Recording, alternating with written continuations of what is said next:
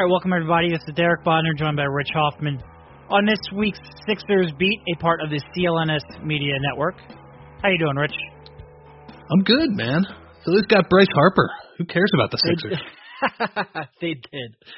and I had the perfect timing of releasing a Jonah Bolden article um, about 10 minutes after the Bryce Harper news came out. Uh, that was not my most well trafficked article in my history at, uh, at The Athletic. There wasn't a whole lot of interest in the Sixers backup big man rotation. It is hard to complain from our perspective, though, getting the, uh, you know, probably the biggest free agent signings since Moses in the town. Like, is that is that fair to say? I, I heard this being debated. Actually, somebody brought up T.O., and T.O. was interesting because technically a trade to T.O., uh, I believe. Yeah, but it, because they came to agreement and, and what it's like a, a NFL version of a sign and trade. But that was important because it was like so obvious. Oh wow, that team should win a Super Bowl or at least get to one. But when you start talking about 13 years and this guy's 26 years old, I'd have to go back to Moses before I think I found something that important, that meaningful, and that could really change the future of a franchise. But we do not cover that team. It, it was cool. As, it was cool though, man. It was it was oh, a it, uh, it was a rookie move on your behalf, putting the uh, putting the Bolden article out, but we let we just let Matt and Megan get well, all the I mean, get all the uh, the glory, which deservedly yeah. so. Um, and now Bryce Harper can buy Sam Hinkie's house. So yes, I will say there's no sport. I don't think, at least, where the difference between the interest level in a bad team and a good team is more drastic. Like you go to the ballpark when it's a great Phillies team and there's no electricity to it, and then you go there in a, a, a 70 win season, and it's just it's just dead. And I'm very excited to have meaningful baseball back. Um, I'm very excited to see Citizens Bank Park electric like it was during that run. Who knows? Maybe we'll have a couple hundred more sellouts in a row. Uh, but that that is very happy to see it. Very happy to see it. Um, it but we it are not your, a. It makes your summer so much better.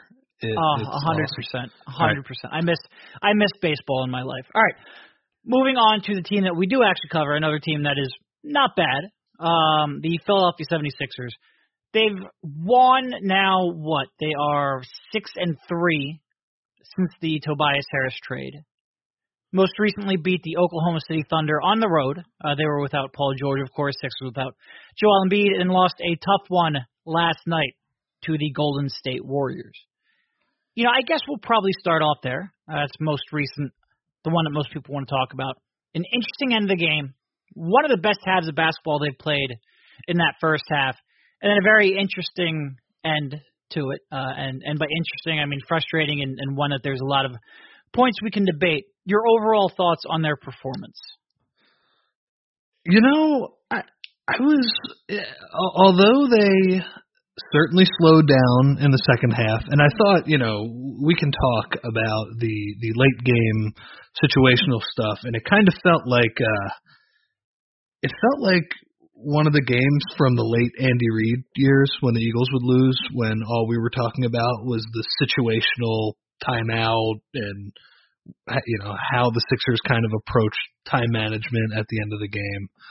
Uh, I thought the game wasn't lost there, though. The Sixers, a uh, couple things. In the third quarter, Kevin Durant was a monster, and there's only so much you can do about that. But certainly, you know, the, the Warriors basically had, you know, it was like a almost like a process Sixers lineup out there. It was like Quinn Cook and Damion Lee, and Durant just willed them to I think it was like a 39-25 third quarter.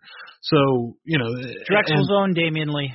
I know we don't have. There are not too many dragons in the uh, the NBA, so that is it's nice to see him carve out a, a career. But you're right, he's a a little bit of a process player. Yeah. Yes, and I just thought you know towards the end of the game, especially when they had Iguodala and Draymond and KD in the game, it, it just felt like the Sixers weren't getting anything easily offensively. The Warriors have kind of been a team all year where they've uh, they've been half asleep defensively, but they kind of showed me in that game that you know, and it's not surprising. It's not something I didn't know already that they have an extra gear to get to, and they they defended Draymond defended Simmons much better in the second half. Uh, yeah, I think I think it's it's like you said. The, the first half of basketball they played was just tremendous. I mean, Simmons and Harris were just attacking mismatches. They were getting out in transition. TJ was making plays.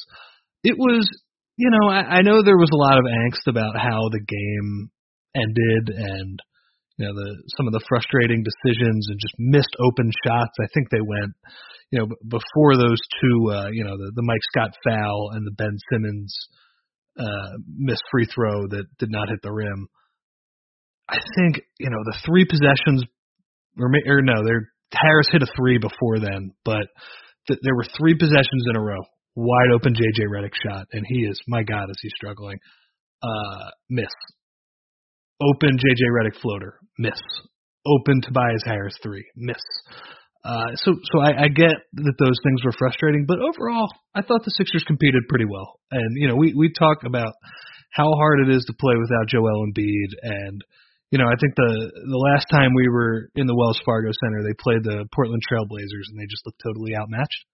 They, I didn't really get that feeling last night. You know, the, the Warriors, they obviously are the favorites to to win the title, and the Sixers battled them, and uh, you know, I, I, they came up a little bit short. There are certainly things they need to work out. I think on the offensive end, you know, I, I thought Draymond really guarded Simmons well in a way that it really wasn't the case when they played in Oakland. Ben was was fantastic, and Ben was really good in this game too. But the the nine turnovers kind of uh, you know put a put a dent in his performance.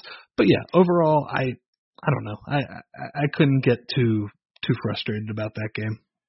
No, and I thought I thought that game, and I I haven't had a chance to go back and rewatch it. And I watched the uh, watch it the initial time uh, in a sports bar with a whole bunch of analytics nerds, so I don't have maybe the best perspective on this yet.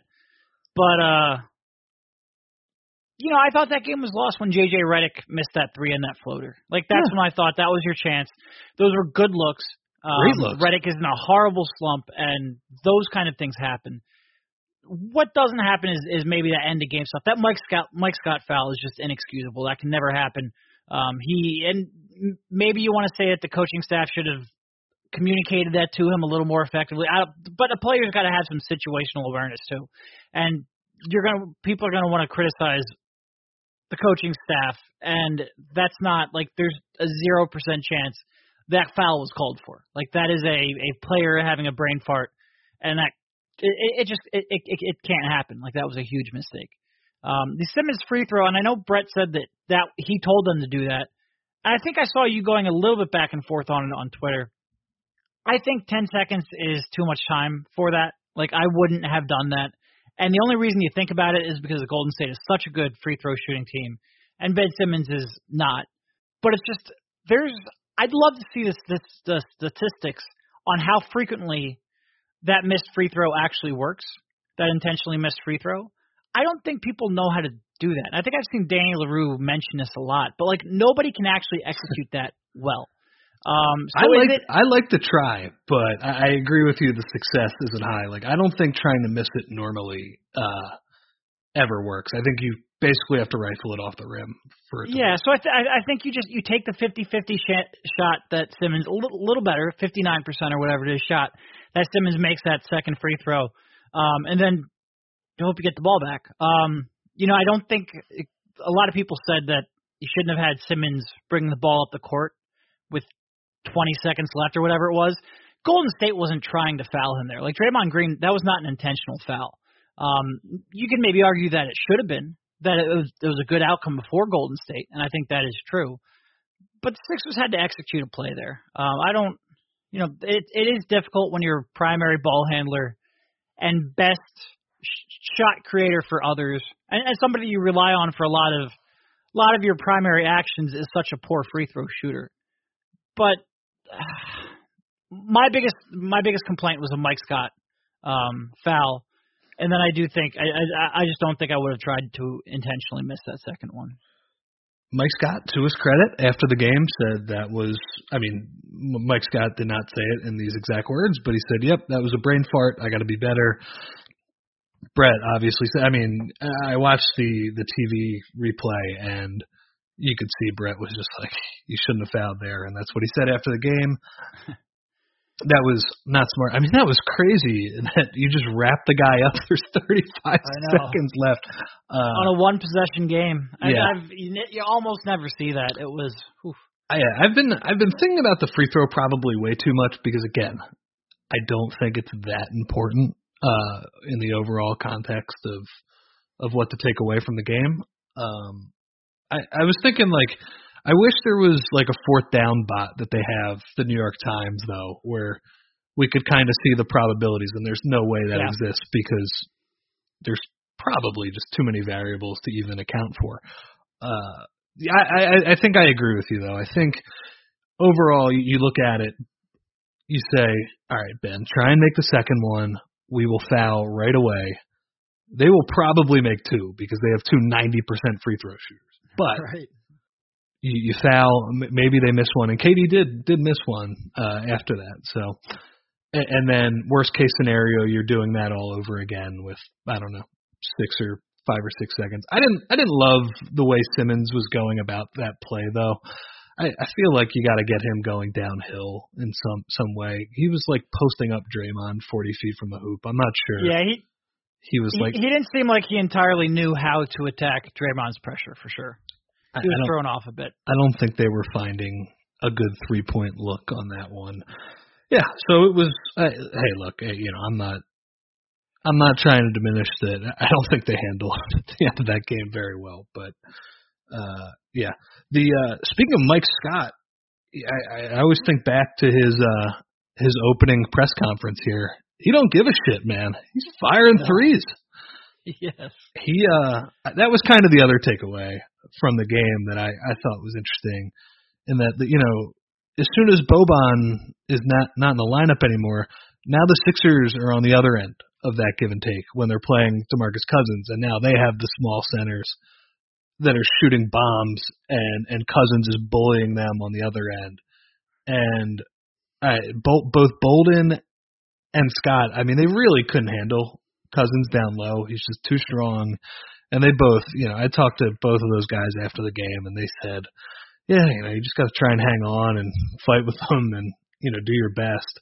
But to those guys' credit, they, I think they made nine combined threes, and you know, that's how you deal with with somebody like like Cousins. You you put them in pick and rolls, and you know, the Sixers put Cousins, they they targeted him in a lot of pick and rolls in the second half, but a, a lot of those threes were just kind of Cousins helping too far off drives. But credit to uh credit to Mike Scott and Jonah Bolden for making threes. But I think with those guys, you kind of did see the weakness on defense is that if if there is like a super strong guy who can post up, those guys aren't really equipped. You kind of saw that too with uh with Steven Adams in Oklahoma City the night before. Yeah. Yeah, and and even going back to the Blazers game, um, the couple minutes that Bolden did play, um, although he wasn't so much muscled out of the way for offensive rebounds in that one as he was just out too far on the perimeter, too far extended. But he's, you know, he it was great to see Mike Scott get that game. Like he had been struggling a little bit from the perimeter. It's good to see Jonah Bolden continue to flash at times either a uh, really hard ball that bounces off the rim, or or, or one that he goes three for four from three. But it's good to see we're getting a little more of the Dude. the latter there. He's had a couple good games. I was thinking about this. His three point percentage might be above his free throw percentage at some point. I mean, he's still got a little bit of a ways to go. Like, I think it's like 14%, but it's it's not too far. I think he's I think he's only a 32% three point shooter, but I think going into the year, we would have taken the 32%. Yeah, well, at one point he was down at like 18% earlier in the season, so he's he's been shooting the ball better. I don't entirely trust it. Um, 59 But, you know, attempts, you don't you don't trust it? no, over, over the last three or four games, he's been he's been shooting the ball well, which is which is good to see. What else? What else from that game? I guess going into Bolden and Scott, you know, before before I left for Boston, when they played Portland and got absolutely destroyed. You know, Brown mentioned about the backup center rotation. He's like, look, last year I played Amir all regular season, and then when the playoffs came around, Ilyasova was our backup center. And obviously, it's hard to read too much into that now because you've got so many people in Embiid and Boban injured. but it does seem like he's really giving Mike Scott a, a, a legitimate run as backup center. He doesn't really have a whole lot of choice right now unless he wants to go with Justin Patton or apparently sign um, Andrew Bogut out of the NBL, which which is apparently a, a possibility that exists. Um, not that there would be a rule preventing it, but like it, didn't even think he was on the radar. No, he owns But he owns a team down there. Does he? Yeah, didn't- that's how they I have got. not read too much about Andrew Bogut's NBL career. That's how they lured him down to uh to Australia. They gave him part ownership of a team. there you go. Um, do you think that Mike Scott backup center is a real like if if you're ranking the probability of who gets that backup sp- center role when the playoffs roll around, is that a real legitimate like is that a good chance of happening?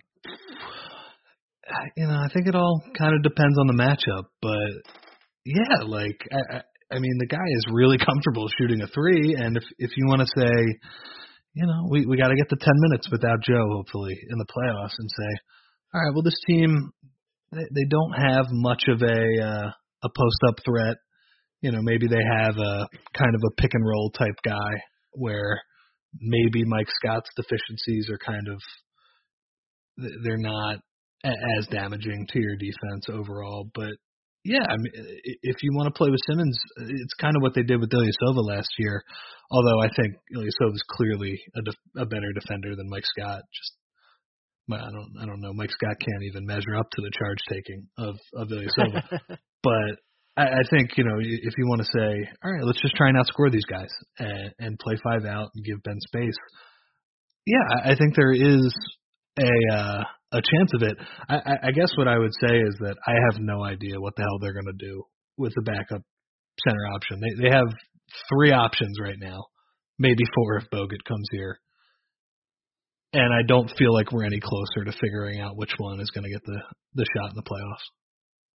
Yeah, I mean, I I, I think there will be matchups where Boban is a legitimate option, and then matchups where we got to figure out what the hell to do. Um, and Mike Scott, I think, will be one of the answers of what to do in those spots. You know, I think I think it's pretty clear that they don't fully trust Jonah Bolden right now, which is not entirely, you know, it's it's it's understandable to some degree. Like he is a rookie, he does make rookie mistakes. Every time I look at the numbers, the defensive numbers with him at center, I'm surprised at how bad they are uh, because they are really really bad. And it's not to the point where you can look at those and trust them completely, but we are getting up to like you know 450 plus odd possessions of data. Um, and I think if you look closely, I think there's a lot of rotations that he misses a lot of times where he's a little over eager, uh, a little bit of the Richaun effect, except that Richaun didn't improve at all in three years um, that he was here.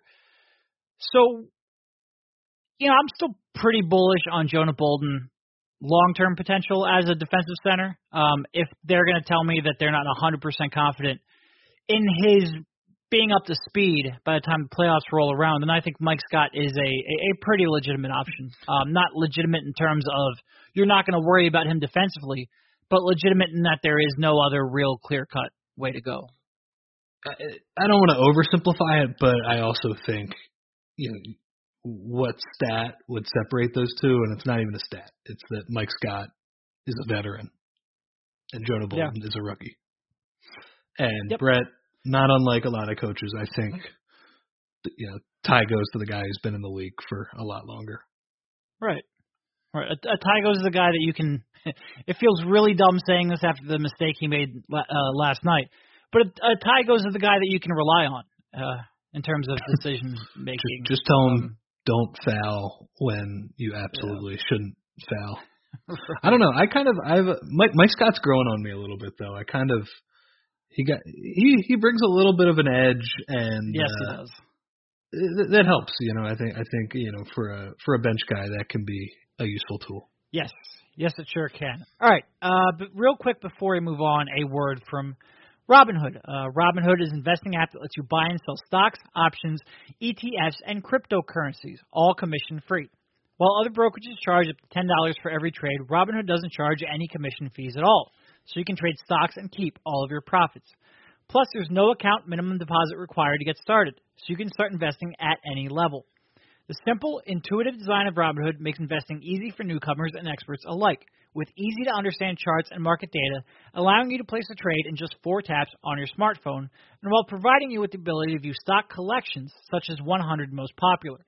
With Robinhood, you can learn how to invest in the market as you build your portfolio.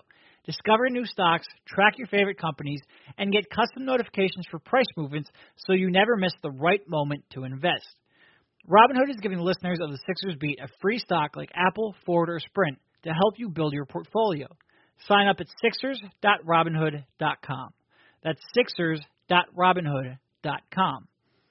All right, moving on. I guess let's go to Embiid. Uh, he had sort of an update before the Golden State game, so why don't you walk us through what he said and what your expectations are for the near future? Well, first off, I was stunned that he talked. The uh and there were a lot of people who were in there last night thinking, "Oh man, this is going to be a bad update." And I was thinking, "No, nah, it's probably not going to be a bad update because that would be Elton who would give it." But yeah, it was very much a non-update he just kind of explained why he was sitting out. And you know i think he talked about that the big thing and you know it's something in our writing that that he does not like to sit. And he talked that he uh he basically said that he's mature enough now to uh to handle that. Like he's willing to sit down when the team says he should sit. He said that this was his decision. He came to the team before the All Star break and uh or sorry, after the All Star break and and said that he wants to sit. And you know just it, it had not been getting any better. And yeah that that he was not only looking at this year's playoffs as you know a target date he wants to be healthy for the next 15 years which which all sounds good. I, I don't really think it's it's any bit of news. He said that he's going to be back by next week. Was as close as we got him to. He kept he kept saying like, well, "I'm not going to put a date on it," and we kept pestering him enough to to where he said, "No, I'll, I'll be back by next week." I don't know exactly what that means, but yeah, he's he's going to be out for seems like a few more games. It's just tendonitis in his knee. Worked out before the game, not like a goofball, which was different. But I guess when you don't play in an actual game, you take the the pregame workout a little bit more seriously, and uh, yeah, that's about it. Yeah, I mean, it, it'll always. The question will always be like, how much is he really going to fix it right now? How much is it more getting him through the season? Um, I mean, this has been lingering now for you know two solid months. Uh, so, is this really going to fix it? Is it probably something where he might need to take a day or two off down the stretch. Um, hopefully, when you get into playoffs and the games are not quite as packed, um, but then again, you're playing more minutes. So we'll see how this kind of lingers throughout the season. Um, it does seem, like you said, that he will be back relatively soon, uh, which is good to hear. But underlying knee soreness, we'll see. It's not the uh, not, not not the greatest not the greatest news, but not the worst update. I guess is what I would say. Yeah, and, and just so not every much of an update either. And just so everybody knows, he was asked about the All Star game. The explanation wasn't that good. It was unclear. I mean, it was like I was having soreness, but then for the All Star game, I wasn't having soreness, and you're thinking like, well, that doesn't make a ton of sense, but whatever. the, you know, at this point, it's like, all right, that's that's over with. Like you, you're dealing with this now, whatever. Yeah. So, and he he did mention that the team had approached him even before, uh, you know, a couple weeks before the All Star break, and they wanted him to take a little bit of time, but I guess he wasn't quite ready. He he did mention too that he thinks it's, uh, you know, with the team playing well and Tobias and Jimmy here now that it's not the main uh, driving factor behind him sitting, but he does feel just naturally a little bit better. Like these these guys can handle it until I get back. Yeah. Um, all right. So moving on from there to something that is somewhat related to Embiid. Josh Harris spoke at the Sloan Sports Analytics Conference, which is where I was and why you haven't seen a whole lot of activity from me these past few days. Also, why I've been letting Rich really run this podcast a little bit because I have not had a chance to watch the entire game Uh, like I mentioned, I was in a sports bar last night watching uh, with uh, with all these stat nerds up at Sloan. But Josh Harris spoke at Sloan, uh, then spoke to um, Jackie MacMullan at ESPN. Had some not entirely unexpected comments, um, but two that kind of stuck out. First of all, that would be uh, problematic if the Sixers lost to Boston, or I guess anybody else in the opening round of the playoffs. Um, it would be very problematic. It would not be what we're playing for. We'd be unhappy. Blah blah blah. The city would be unhappy. Yada yada yada. Uh, we have enough talent on our roster that if we play the way we're capable of playing, we can beat any team in the East. Which I mean, not earth shattering at all. Like I think everybody understands that there are expectations around the talent that has um, been, you know, put together here. Um, I think a lot of people want to read into that. What does that mean? Um, does that mean that you know there would be a coaching staff change if that happened, or an overhaul of the roster? I don't necessarily think it means like there would be drastic changes, but it's just an acknowledgement that there is an expectation that they will get far in the playoff. And the other thing is about keeping both Jimmy Butler and Tobias Harris in the offseason. Um, we gave up a lot to get Tobias and Jimmy on our team. We think they're exceptional talents. We're going to try to keep them. We know we're going to have to pay these guys in appropriate in an appropriate way, and that he gets it. It will be expensive, um, which he said on the panel at Sloan, uh, basically reinforcing that he is going to do, or he is willing to do, what it takes to keep this core around, uh, which is something that Elton Brand has said during some of his media availability as well. So again, nothing necessarily earth-shattering, but the Sixers managing partner did speak. So so on the on the note about the the potential coaching change, Brett was asked about this during his pregame avail- availability last night, and I, I forget who asked it. it might have been Gordy Jones who who basically was like, you know, Josh Harris had these comments about it would be a disappointment if you guys didn't make the second round, and he said, "Do you have any reaction to what he said?" And Brett goes, "No, I have no reaction." And that's okay. all he said. And I, I, I think even everybody who who does not cover the team on a daily basis knows that Brett Brown is not that succinct when it comes to his answers. Not even close. So, I, you know, there was no no follow up to that. It was just kind of, you know, it's kind of awkward in the room when you get an answer like that because you're so used to him giving a detailed, kind of cheery, minute long answer at least. Yeah. And uh you didn't get that one there. So just file that away. I thought that was was odd. I a couple of other writers there mentioned that they thought it was uh, a little bit strange. Maybe maybe you just didn't want to. I don't know. It was uh that was a little bit strange. The other part of the story that was interesting was, you know, and I, I don't think this is anything uh, that's surprising, but it seemed like Josh Harris kind of in detail described uh, how the Sixers ownership and the the front office clue Joel Embiid in when they make moves. And oh yes, yep, yeah, and you know they they give him a heads up. They he you know Harris said you know it's not like he's running the team. It's not like uh you know if there's an awkward situation for him, maybe they they won't clue him in. But they you know it's it's kind of like what the Eagles do with with Carson Wentz, where they just you know he's he's going to be the the crown jewel of the team, and they they want him to feel somewhat involved. And yeah, I thought that was uh, I thought that was a it was pretty interesting, and b um, I think that's that's probably about right.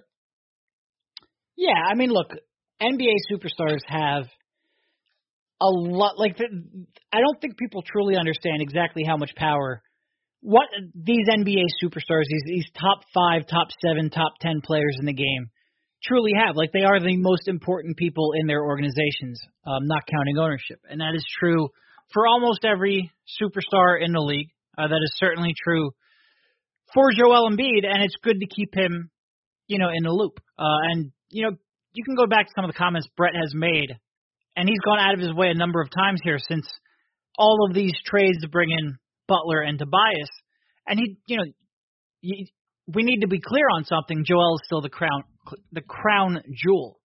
Um, and he has gone really far out of his way to make that point known. Um, they clearly want to keep like you said, Joel involved feel like he has a, um, you know, they feel that he is included in these kinds of major discussions. It's you know, it's it's the reality of NBA basketball in 2019. It's probably been the reality of NBA basketball um, the entire time. I think we're just now maybe a little bit more aware of it. Um, I think the players are more aware of it now too. Yeah, for sure. Um, but I mean, that is I mean, look. Porzingis just got himself traded. Anthony Davis just made ultimatum publicly to his team. Uh, LeBron James is literally building out his own roster, very poorly, uh, but he's building out his own roster. This is what this is what superstars do. It's just it's the nature of the game. Um, Kevin Durant is there's open speculation about where he's going to play. Um, superstars attract other superstars. They get to make their own decisions. They get to force their way to their own teams. Uh, there's more player empowerment than acknowledged player empowerment than there's ever been in the sport, and uh, they need they need to keep him happy. Like the number one thing that could go wrong in this rebuild is you can piss off Joel Embiid, uh, and that is it's very important that they don't do that. It's part of the reason why, um, not to get too far back into a tanking debate, but why a, a one year tank just to get Joel Embiid wasn't uh wasn't necessarily what they needed to do because keeping Joel happy is extremely important. Uh, having the you know, draft picks to make these trades, having the second superstar in Ben Simmons, having the cap flexibility to go out and try to get uh, role players, complementary role players, is very important because you can't have you can't have Joel Embiid winning 45 games for you know six or seven years and pissed off and end up in an Anthony Davis situation because you cannot you are not going to win that staring match. So um, keep him happy, do what you got to do. Uh, hopefully Joel is responsible with the power that he does have and we don't have to really talk about this all that often. He is the most powerful guy in that uh, that organization, and you do have to acknowledge that. Speaking of, uh, he could, he could. Speaking he, of the tank, he loves to bring up that he. Go ahead. Well, I was just gonna say he loves to bring up the fact that he dunked on Elton Brand back when they they played together for that that preseason. He could still dunk on Elton Brand if he wants to, and I just hope that he doesn't necessarily abuse that power. That would be mean if he was like, "I'm leaving. If if you don't come into the gym and let me dunk on you again." That would be that would be quite the story. Speaking of the, it would be even meaner if he didn't do that while we were in the room, though. Like we want to see that if that happens. Yes. Uh, speaking of the tank, what uh, you know, I'm just curious about this because you mentioned you were at Sloan. What uh, just from reading Gonzo's article last year on this, is, is Hinkie still like the biggest rock star in the world there? I mean, he's he's talking the entire time. It, it, it's funny. I'll run into. I probably wasted about a half an hour of Sam's time over the past two days uh, because there would be, you know, like uh, all of the conversations at Sloan happen in a. Uh, there's basically two hallways at the Hynes Convention Center uh, where this is taking place, and you've got everybody in kind of, um, you know, the various lecture halls, or the various halls, um, and then for the most part, people aren't. I mean, people are listening to that, but a lot of people are just out roaming the hallway, talking to people. It's a really great networking event. So I'd be out in the hallway, like Sam would be like, you know, down the hallway 20, 30 feet, whatever. And at least four different times, a Sixers fan, because there's a lot of students at Sloan, would see both of us. And, you know, I'm uh, more approachable because, you know, I'm not, um, I, I think you see an NBA GM as a fan, you can get a little bit intimidated. So he'd come up to me and he'd be like, "Oh man, can you believe that? Like Sam's right down the hallway. You could walk up and just talk to him." Like, what do you mean you could walk up? Just go up and talk to him. Uh, he is hounded pretty frequently there. um, he wasn't on a, a, a, a lecture this time, uh, whereas last year he gave a a talk. He was on a panel. Yeah, he was getting like uh, cheered uh, like crazy, a, a like pretty big ovation. Yeah. um, That's awesome. So that didn't happen this time, but he is he he is a busy person there for sure. Uh, he is a, a little bit of a cult hero. Yeah. Well, um, that's uh. Which there, there's a surprising number of Sixers fans up there. Like uh, had a I had a bunch of really good conversations with the uh, Sixers fans that made the trek. Um, in all honesty, I'd, it's not cheap, um, especially if you can't get a student ticket. But I would certainly recommend it. It is one of the better networking events of the season, and it's a it's a real who's who up there. So that's good. It's a good time. It's a good time.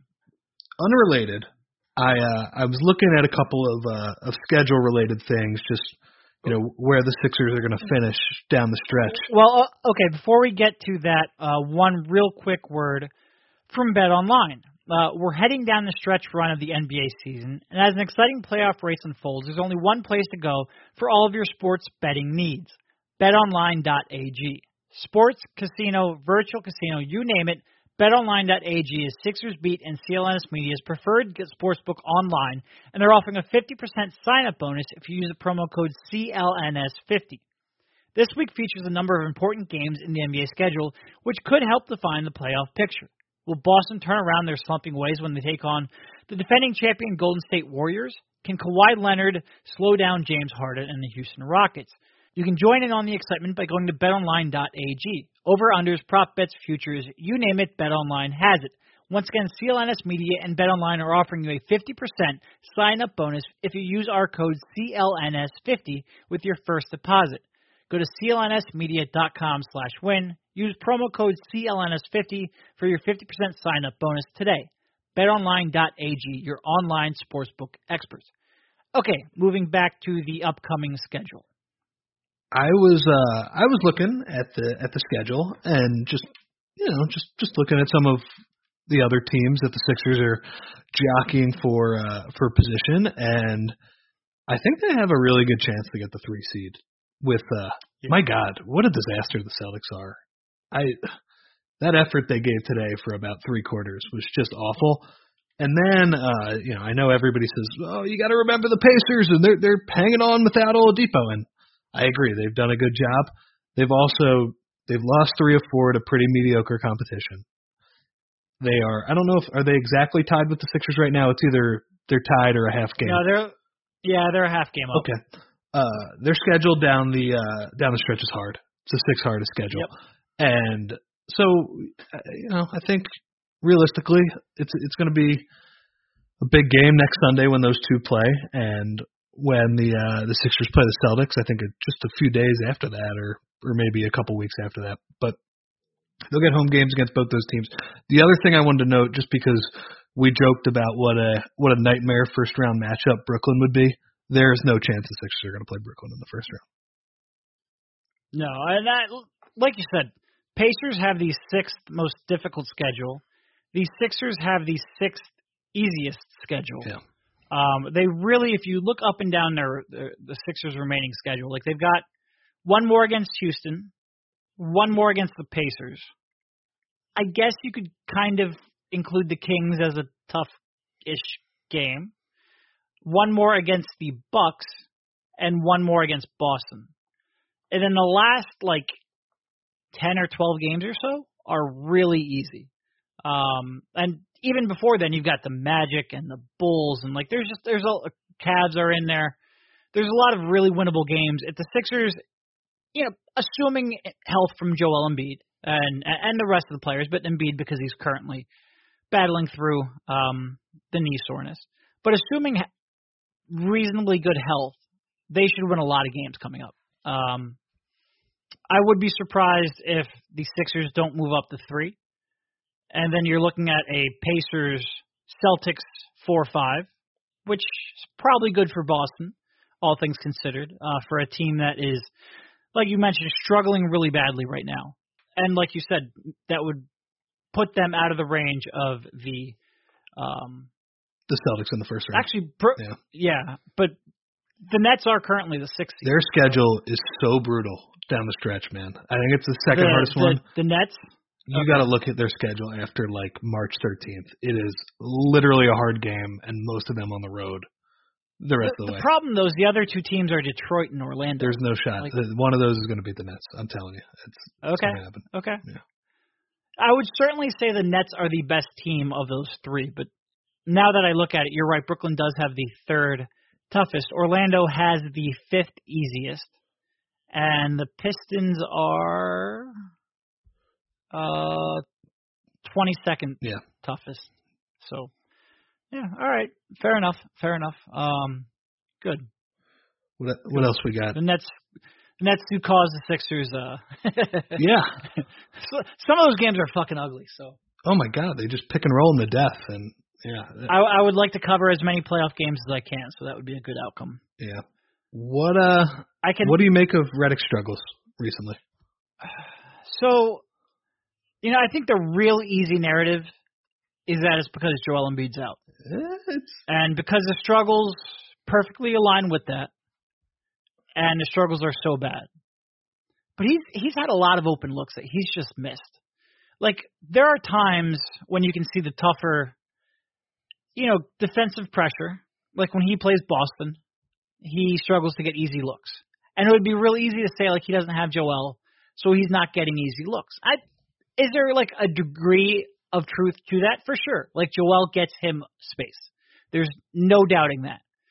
But he's also had a heck of a lot of really easy looks lately that he's just I mean, he blew a layup the other day. He blew a floater yesterday. Wide open three pointer. Like he's had very makeable shots that he's just missing. So I would say there's some portion of it that is Joel being out. And there's some portion of it where it's just a, a natural slump that you go through. And it looks really bad because they both kind of aligned at the same time.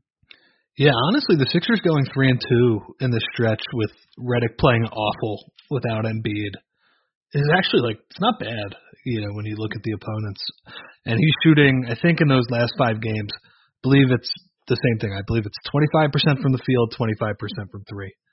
That's uh that's not great, Bob. And yeah, I mean, if you remember when when Redick got Embiid sick, and Embiid was joking about how he got him sick because he had Redick had missed a game due to rest and and another one due to illness, and he he gave him a hug and he was happy to see him and he was contagious. I mean, I, I think Redick is going to give him a pretty pretty big hug when he sees him though again though because like I it's it's definitely a two way street where the the space that Redick gives and the the gravity that he has gives Embiid you know space to to roam on the block, but I, I mean that that dribble handoff is it's JJ's bread and butter, and you know I, I agree with you. He's just missing a lot of open looks, but when when you're struggling, you want to get him back in the rhythm, what he's comfortable doing, and that's that's taking those handoffs from Joel. He uh yeah, he's definitely struggled. You know, it's funny. I, I was watching. I thought about this after the uh the Thunder game when it seemed like Jimmy Butler was passing up layup after layup, and and Mike wrote about that on the Athletic. I am stunned at how good like Jimmy Butler's on off and advanced numbers are. Yeah. They're awesome. I mean, they're they're basically right in line with the rest of his career, and it doesn't feel that way. You, He's he's had a really weird couple of weeks. Like he'll pass open open shots, he'll have room coming off a pick and roll, or he'll have a, a mismatch in the post or in this isolation, and he'll just pass up those shots. And then he'll take a, a really high degree of difficulty shot, and then he'll get to the free throw line seven times, and he'll look up at the end night and he'll have like 26 and six, and he'll be like, "Oh wow, I didn't like it. Didn't even feel like that happened." Um, so he he's been really tough to gauge.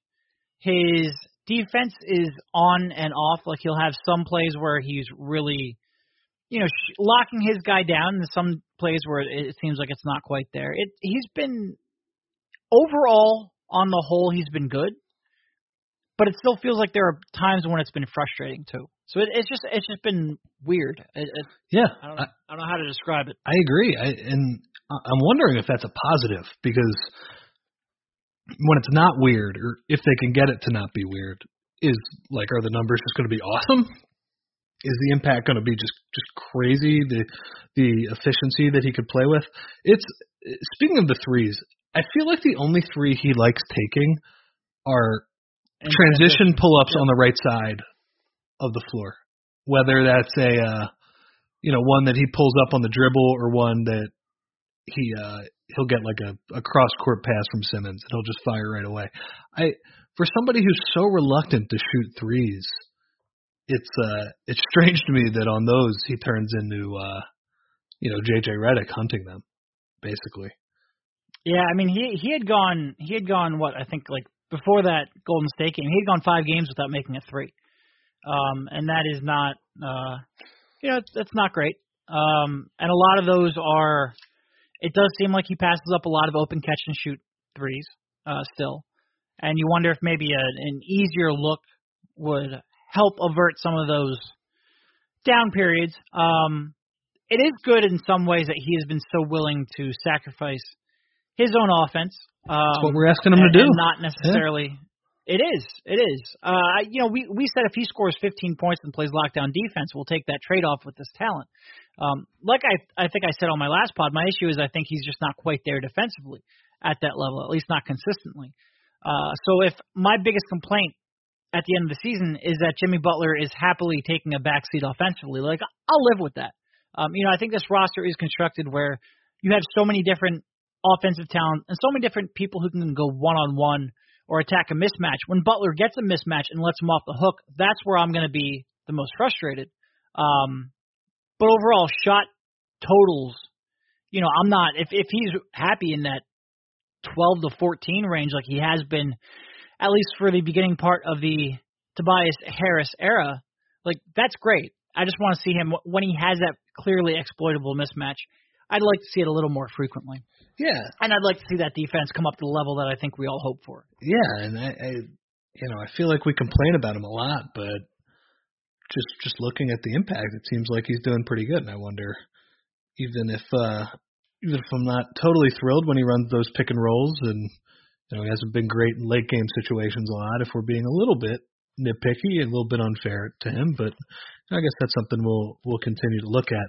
Speaking of that uh that Oklahoma City game, Tobias Harris was so good in that game. Incredible. Yep. Yeah. Yep. He was, you know, and I, I think even outside of Redick struggling, he did not play that well against Golden State. I felt like, I don't know, it felt like to me, I, I got to rewatch it the the second half, but it felt like he had somebody like Quinn Cook on him a lot, and he just didn't exploit that matchup in the way he did against Oklahoma City, but Oklahoma City, whether he had Steven Adams or Nerlens or Dennis Schroeder, it, all shapes and sizes, all all speed type speed type of players, he was just destroying them in a bunch of different ways. You know, getting to the cup, hitting step back threes. That was uh hopefully that's a preview of you know something the Sixers you know when when the playoffs get hard and there's a there's a certain matchup they're willing to exploit. It, it was very easy offense. They were they were basically just trying to screen with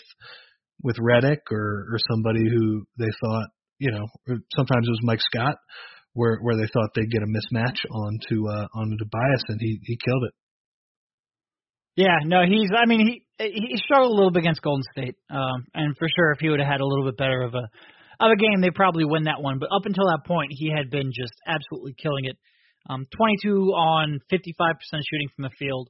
Uh, he has the way he can, you know, I almost call him like a chameleon offensively. Like if they need him to just be a spot up three point shooter with Joel on the court and maybe attack a closeout and and play in transition, he can do that. If they need him to bring the ball up, he can do that. If they need him to run a pick and roll when Embiid and Butler go go to the bench, he can do that too. Um, and the way he can score in a number of ways it really does. Like he he just he he stepped on the team and he he he played a high level role and he did so right off the bat with barely knowing any of the offense or any of his teammates, and that really speaks to his uh his talent level. He's he, he's been real good, and I think he's going to be real good in the playoffs too. Um, and he's made some one-on-one defensive plays too, which is nice to see. And I'm probably going to give him a hard time defensively because he has more than his fair share of lapses off the ball.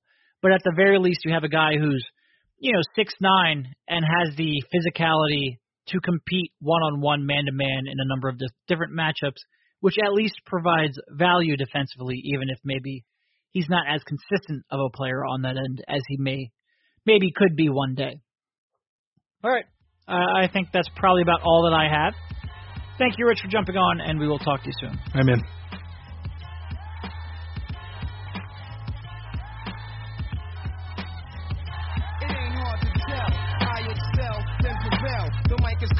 that I attract clientele. My mic check is right for death, breathing the sniper's breath. I exhale the yellow smoke of Buddha through righteous steps.